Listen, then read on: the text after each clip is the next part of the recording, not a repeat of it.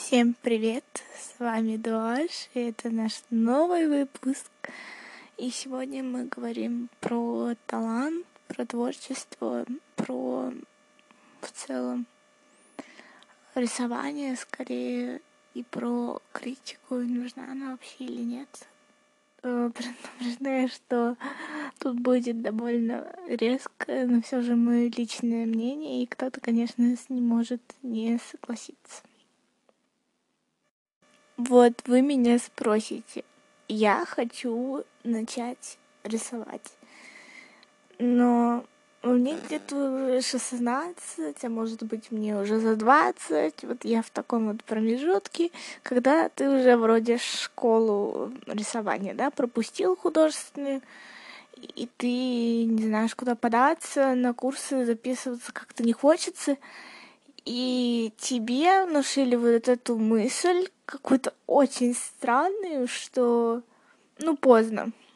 Давайте такой попсовый пример Ван Гога, что он там, не знаю, наверное, после 30 вроде бы точно начал рисовать. И посмотрите, где он сейчас, и вспомните, что при жизни как бы его совершенно не воспринимали, и жизнь у него была не сладка, но он почему я его уважаю, выбрал вот этот путь, что он будет художником, пусть он будет голодать, пусть он будет э, жить не знаю где, да, менять место жительства постоянно, постоянно какие-то долги и так далее, но он гнул свою линию, и он шел по этому пути, несмотря ни на что.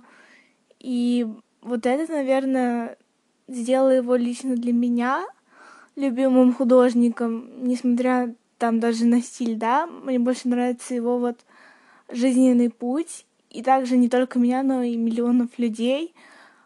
А если бы этого сложного пути не было, ну, может быть, он остался таким заурядным художником, который у которого все, например, было на блюдечке, которого приняли, да, приняла своя семья, потому что мы помним, что принял его только э, брат, и а родители как-то скептически относились. Это тоже приводило свои какие-то проблемы и так далее, и так далее.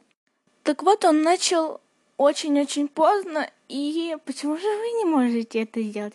Вот когда мы сейчас, э, я сейчас учу общество, и там всегда нужно приводить э, пример, во-первых, в нескольких заданиях, во-вторых, в принципе, такой вот предмет, который основывается на жизни, и обязательно нужно нарисовать картинку. То есть, когда у вас даже вопрос в жизни, я это поняла, когда вы встаете перед распутием каким-то, да, как мне поступить, и нужно ли мне это вообще, всегда рисуйте картину, то есть, а кто-то делал так же, то есть кто-то начинал позже, чем я, и у вас рисует вот этот яркий пример Ван Гога, что да, он начинал позже, намного, Поэтому да, я тоже так смогу. То есть всегда находите себе подтверждение ваших сомнений в э, какой-то литературе, не знаю, жизни, жизни знаменитостей, каких-то людей, которых вы знаете.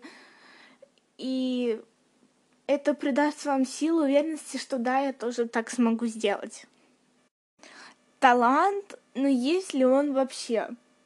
Я считаю, что есть скорее предрасположенность и скорее талант его как-то раздули, то есть, да, он как-то переоценен, то есть в плане э, это, наверное, немного лучшие способности, немного задатки какие-то, да, которые, если их развить еще, если их найти и понять, ну, будет больше успехов, чем у среднестатистического человека, да.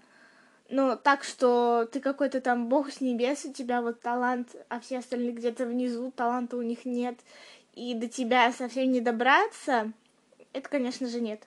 То есть тот, у кого теоретически этого таланта нет, он может, мне кажется, его добить и перегнать того человека, который теоретически с талантом, своей вот этой практикой. Ему можно и нужно просто вначале немножко поднажать, умножить на 2, и тогда он сможет прыгнуть выше головы, но работать придется, мне кажется, просто дольше. Есть еще такой, как антиталант. Я не знаю, как это назвать. Может быть, вы мне напишите и потом поймете, о чем я говорю. Когда, ну, не получается совсем, вот что бы вы ни делали, эм, вроде бы получается, получается, а потом вы немножко, немножко это забросите, и все навыки просто вниз. Ну, просто их как будто как и не было. Э, это не совсем творчество, но вот в алгебре и в точных науках они как-то действительно требуют скорее не таланта, это уже как-то генетически заложено в умственных способностях, э, более такой склад ума. Вот тут я вот верю в точных науках. А в творчестве лично я не принимаю, что у кого-то что-то есть лучше, чем у вас. Но, допустим, да, у пианиста должны быть более длинные, да, пальцы — но ты тоже можешь этому как-то научиться, приловчиться, тебе просто будет нужно больше для этого времени.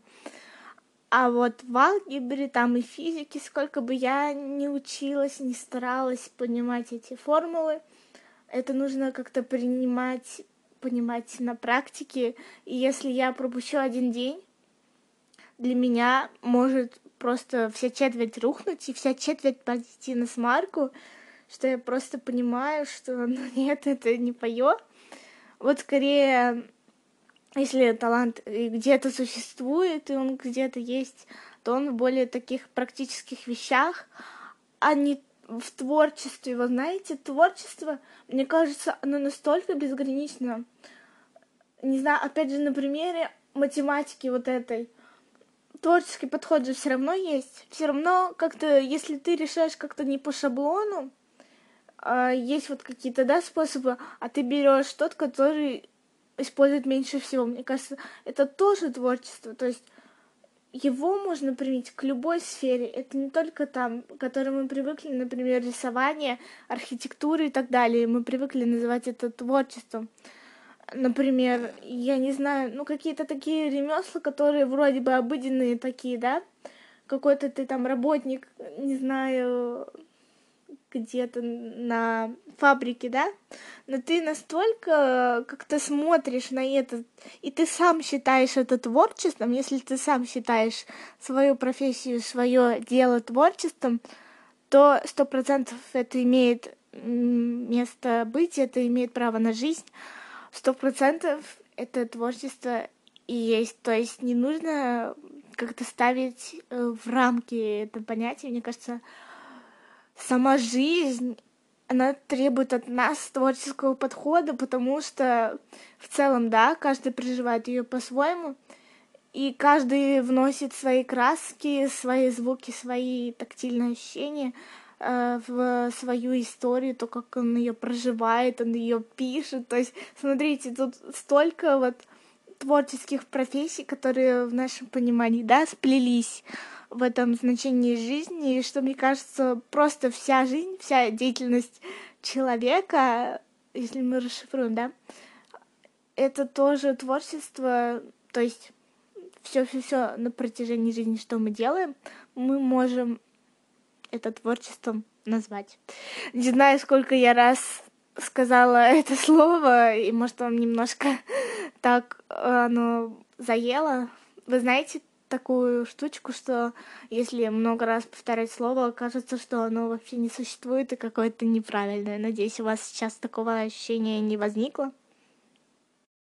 И здесь же мы говорим, что нет неправильного какого-то творчества, да, есть академическая база, которая начала все, да, то есть человек, он э, такой по своей натуре, что многим вот, да, нужна какая-то структурированность и то, на что ты должен а, полагаться, в принципе, то, что тебе может, да, помогать. И поэтому возникло в рисовании академическое искусство. А, оно, люди ему обучаются, это классно, то есть я не принижаю тех, кто обучен академке, да. Но когда ты обучен академке, и ты как-то гордишься этим, когда, то есть, это выходит за рамки, понимаете, когда вы этому научились, этому гордитесь просто лично для себя, то есть это поднимает вам самооценку и заставляет вас чувствовать круто, что у вас есть какое-то достижение. Это класс, но когда это выходит за рамки только я и касается другого человека, то есть затрагивает его, ваше вот эго, оно как-то, да, цепляет уже своими щупальцами другого человека, и вы там начинаете критиковать, и вы начинаете говорить, что это не по академическим каким-то правилам, то, что ты нарисовал, и ты это выложила в интернет, поэтому я имею право это обсудить э, и указать на все-все-все недостатки, которые только можно отыскать, вот тогда я считаю, что это уже неправильно. Я считаю вообще, что критика абсолютно не нужна. В плане, я не знаю.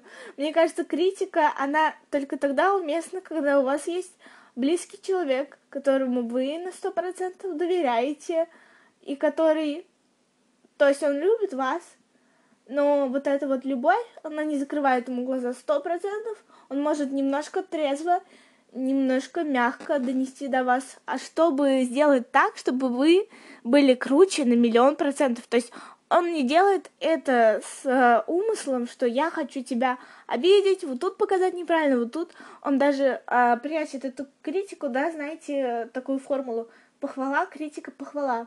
То есть он делает, что отмечает ваши какие-то плюсы, если вы попросили и э, в серединке там что-то указывает, что лично бы, например, ему хотелось, э, чтобы вы прокачали, да?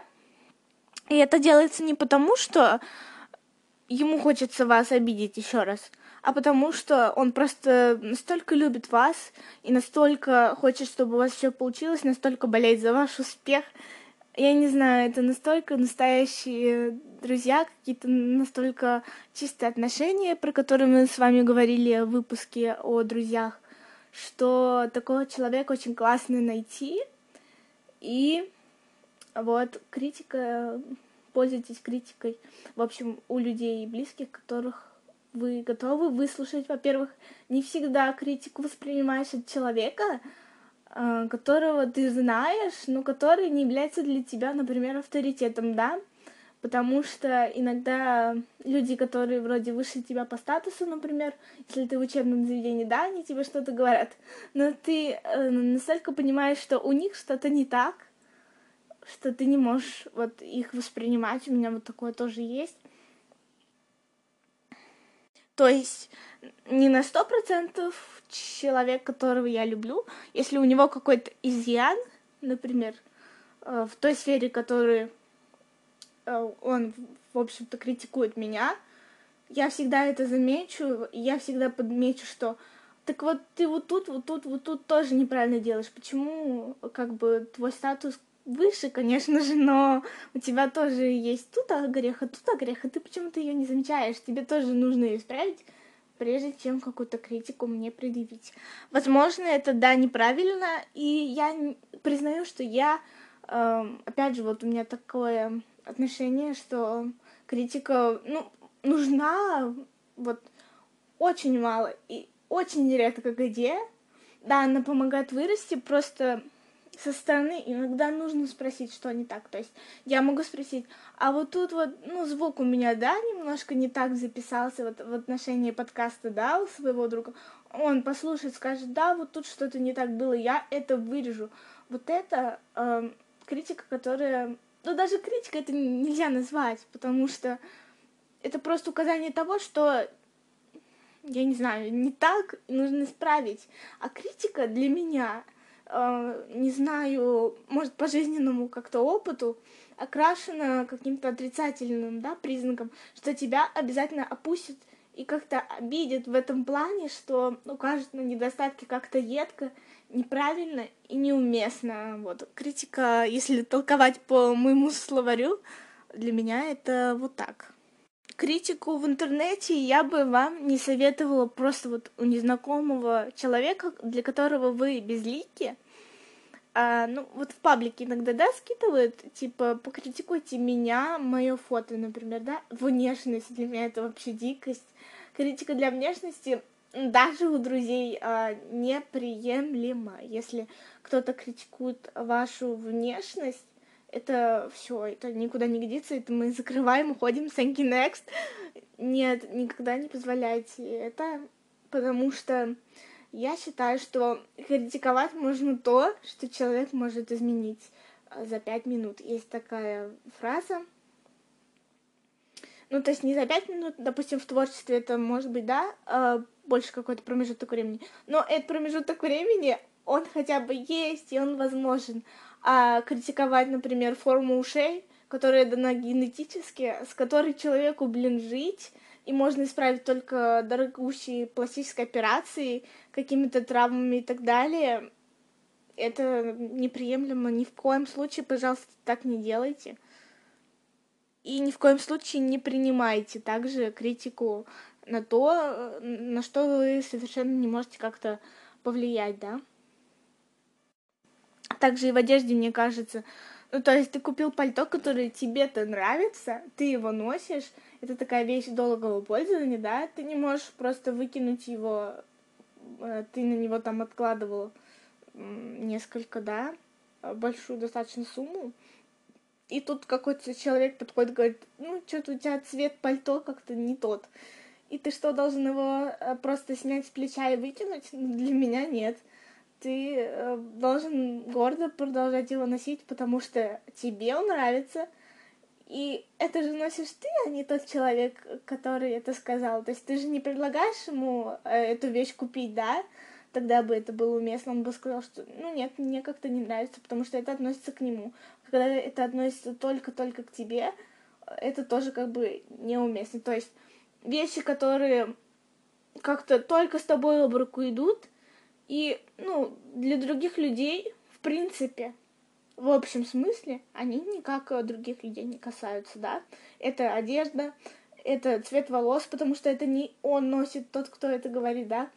А, может быть, речь не так, потому что речь все-таки мы слышим, да, если мы обращаемся к человеку в разговоре, да, э, допустим, какие-то у нас э, слова, ну, матные, вот мне тоже, например, не очень, или я вот сейчас а, изучаю ударение для ЕГЭ, мне тоже режет слух. И мне очень сложно не сказать об этом, да, но я знаю, что для некоторых это, допустим, обидно, а, и для некоторых, а для некоторых, наоборот, это, ну, полезно, да, это им нужно. Я обязательно скажу, что вот это говорится так-то, так-то, так-то. Но если вот я для родственников, да, исправляю свою маму, э, звонит, звонит, да, я вижу, что она как говорила, так и говорит. В принципе, ей удобно. И через несколько раз я заметила, что она так продолжает это говорить. Я поняла, что это ей не нужно, но зачем мне тогда ее исправлять? Ничего страшного, если она будет говорить так, как она привыкла говорить. И я смирилась. То есть э, в этом контексте еще нужно всегда знать, нужна ли ваша какая-то критика и ваше замечание тому, кому вы это говорите.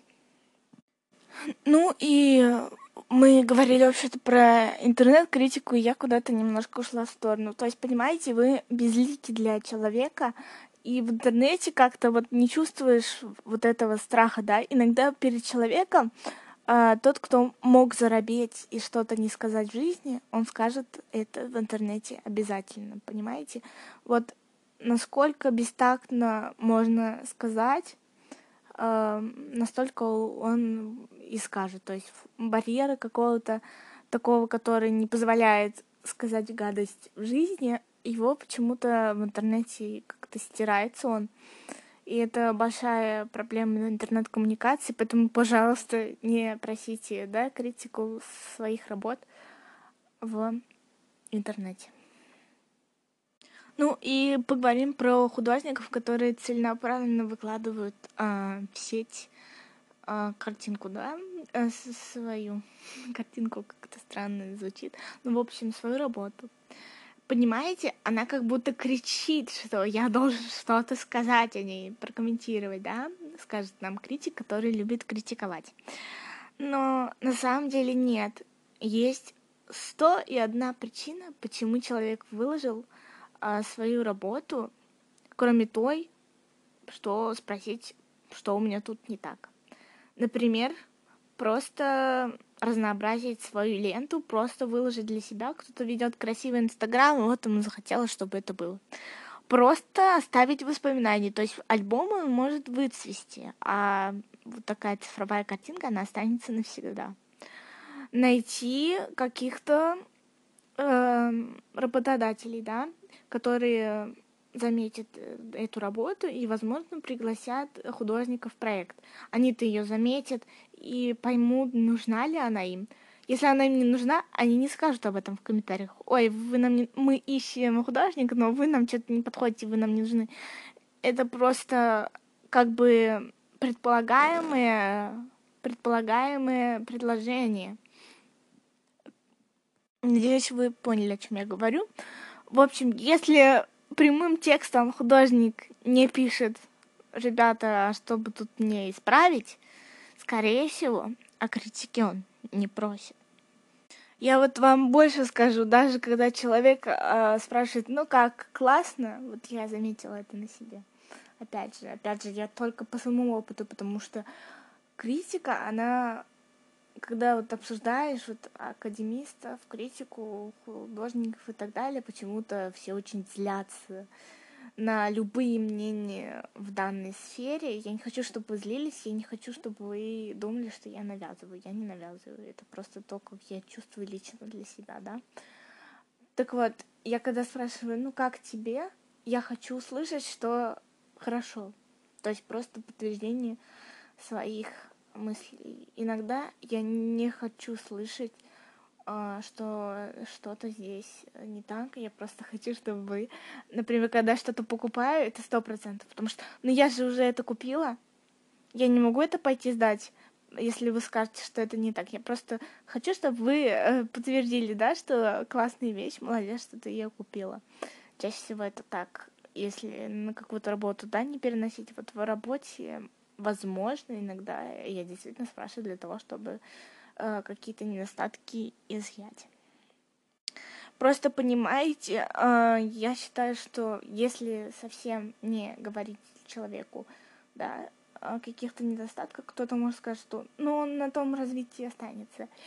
Нет, он повзрослеет, он, во-первых, э, что-то там поднакопит, а сделает лучше звук, Потому что вот по поводу звука какая-то критика, да, нужно еще понимать, что улучшение чаще всего стоит больших средств из-за устройств, которые необходимы. Там, допустим, опять же, микрофон какой-то дорогой, да, у меня сейчас такой вот он очень бюджетный, вот настолько бюджетный, я даже не хочу говорить, сколько он стоит, потому что вы будете надо мной смеяться. Но я настолько хочу заниматься своим делом и хочу немножечко это улучшить, но я не работаю, у меня нет а, возможности, да, а, какой-то супер-пупер микрофон а, купить, у меня нету спонсоров и sugar daddies, и я такая, просто вот насколько могу, настолько улучшаю, чтобы вы это знали. И тут мне прилетает, например, какой-то комментарий, что звук ужасен.